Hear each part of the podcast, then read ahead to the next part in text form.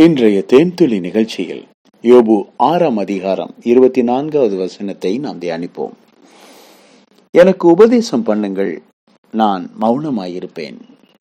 நான் எதிலே தவறினேனோ அதை எனக்கு தெரியப்படுத்துங்கள்.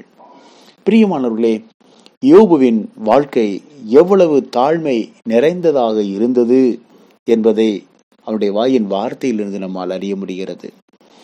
யாராவது ஒரு நபர் நமக்கு உபதேசம் பண்ணினாலே போதும். உங்க உபதேசத்தை நிறுத்துங்க என்று சொல்லும் அளவிற்கு உள்ளத்தின் ஆழத்திலிருந்து கோபம் வருகிறதா? அப்படியானால் அந்த கோபம் பெருமையின் அடையாளமாக இருக்கிறது. ஆனால் இங்கே யோபு சொல்கிறார் எனக்கு உபதேசம் பண்ணுங்கள் நான் மௌனமாயிருப்பேன். எவ்வளவு அருமையானது.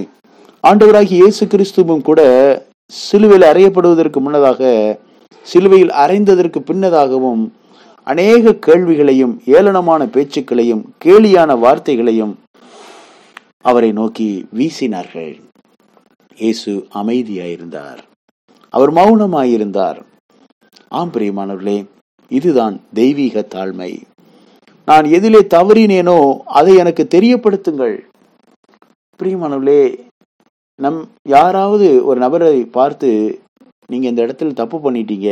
நீங்க அப்படி செஞ்சிருக்க கூடாது என்று அவருடைய தவறை சுட்டி காண்பித்தால் உடனடியாக அவர்களுக்கு மன வருத்தம் வரும். சோர்ந்து விடுவார்கள். அல்லது நம்மேல் தவறான அபிப்பிராயம் கொள்ளுவார்கள். அடிக்கடி என்னை பார்த்து குற்றப்படுத்திட்டே இருக்காங்க குறை சொல்லிக்கிட்டே இருக்காங்க என்று நமக்கு விரோதமாக அவர்கள் பேசுவார்கள். அதை அவர்களால் தாங்கிக் கொள்ளவே முடியாது. அப்படியானால் அவருடைய உள்ளத்திலே பெருமை இருக்கிறது என்ற அர்த்தம்.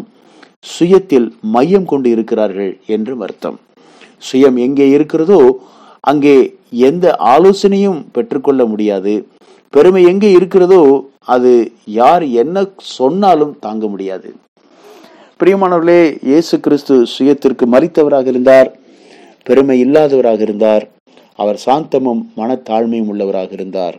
என்னிடத்தில் கற்றுக்கொள்ளுங்கள் என்று கத்தராகிய இயேசு சொல்கிறாரே நாம் ஆண்டவராகிய இயேசு கிறிஸ்துவின் தெய்வீக தாழ்மையும் சுயம் மறித்த அந்த வாழ்க்கையையும் கற்றுக்கொள்ள வேண்டும். யார் என்ன குறை சொன்னாலும் அதை ஏற்றுக்கொள்ளக்கூடிய ஒரு அமைதியுள்ள ஜீவனம் நமக்கு தேவை. அருமையான சகோதரியே சகோதரனே சாந்தமும் மனத்தாழ்மையும் இயேசுவினிடத்திலிருந்து நாம் பெற்றுக்கொள்ள வேண்டும். அமைதலுள்ள ஜீவனம் பண்ணும்படிக்கு நாம் கற்றுக்கொள்ள வேண்டும் என்று வேதம் நமக்கு சுட்டி காண்பிக்கிறது பிரியமானவர்களே நான் இதை வாஞ்சிக்கிறேன். என்னில் என்ன பிழை இருக்கிறது? நான் எங்கே தவறி இருக்கிறேன்? என்று நமக்கு சுட்டி காண்பிப்பதற்கு ஒரு மனிதன் தேவையில்லை. பரிசுத்த ஆவியானவர் நம்மோடு இருக்கிறார். யோபுவின் காலத்திலே பரிசுத்த ஆவியானவரை அவர் அறியாமல் இருந்தார். ஆனால் இன்றைக்கு நீங்களும் நானும் பரிசுத்த ஆவியானவரை பெற்றிருக்கிறோம். ஆகவே நமக்குள் இருக்கிற பரிசுத்த ஆவியானவர் நமக்கு காரியங்களை கற்றுக் கொடுக்கவும் நமக்கு தெய்வீக வழிகளை கண்டுபிடிக்க உதவி செய்யவும் நம்மோடு கூட இருக்கிறார். ஆகவே கர்த்தாவே எனக்கு உம்முடைய வழிகளை தெரியப்படுத்தும் என்று நாம் கேட்க வேண்டும். ஓ ஆண்டவராகி இயேசுவே உம்முடைய மேன்மையான திட்டங்களை எங்களுக்கு தெரியப்படுத்தும். ஓ கர்த்தராகி இயேசுவே உம்முடைய வார்த்தைகள் எனக்கு தேவை உம்முடைய வழிகள் எனக்கு தேவை ஓ உம்முடைய ஆலோசனைகள் எனக்கு தேவை எனக்கு தெரியப்படுத்தும் கர்த்தாவே கற்றுத்தாரும் ஆண்டவரே. நான் எங்கே தவறி இருக்கிறேன்? எங்கே விழுந்து போயிருக்கிறேன்? எந்த இடத்திலே நான் மனம் திரும்ப வேண்டும்? எந்த இடத்திலே நான் உமக்கு விரோதமாக பாவம் செய்தேன்?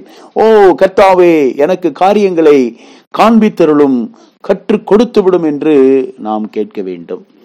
தேவ சமூகத்திலே எப்பொழுதெல்லாம் போகிறோமோ அப்பொழுதெல்லாம் நம்மை தாழ்த்தி தாழ்மையுள்ள ஆவியோடு தெய்வீக தாழ்மையிலே நிலை கொண்டு தேவனாகிய கர்த்தாவே பாவியாகி என் மேல் கிருபையாயிரும். என்னுடைய தவறுகளை எனக்கு சுட்டி காண்பித்து மனம் திரும்ப எனக்கு உதவி செய்யும் என்று கேட்கிறவர்களுக்கு தேவன் தம்முடைய தெய்வீக வழிகளை கற்றுக் கொடுக்கிறார். மேன்மையான திட்டங்களை கொடுக்கிறார். உயர்வான வாழ்க்கையை அமைத்து கொடுக்கிறார். ஆசீர்வாதங்களை பெற்றுக்கொள்வதற்கு வழிவாசல்களை திறந்து கொடுக்கிறார்.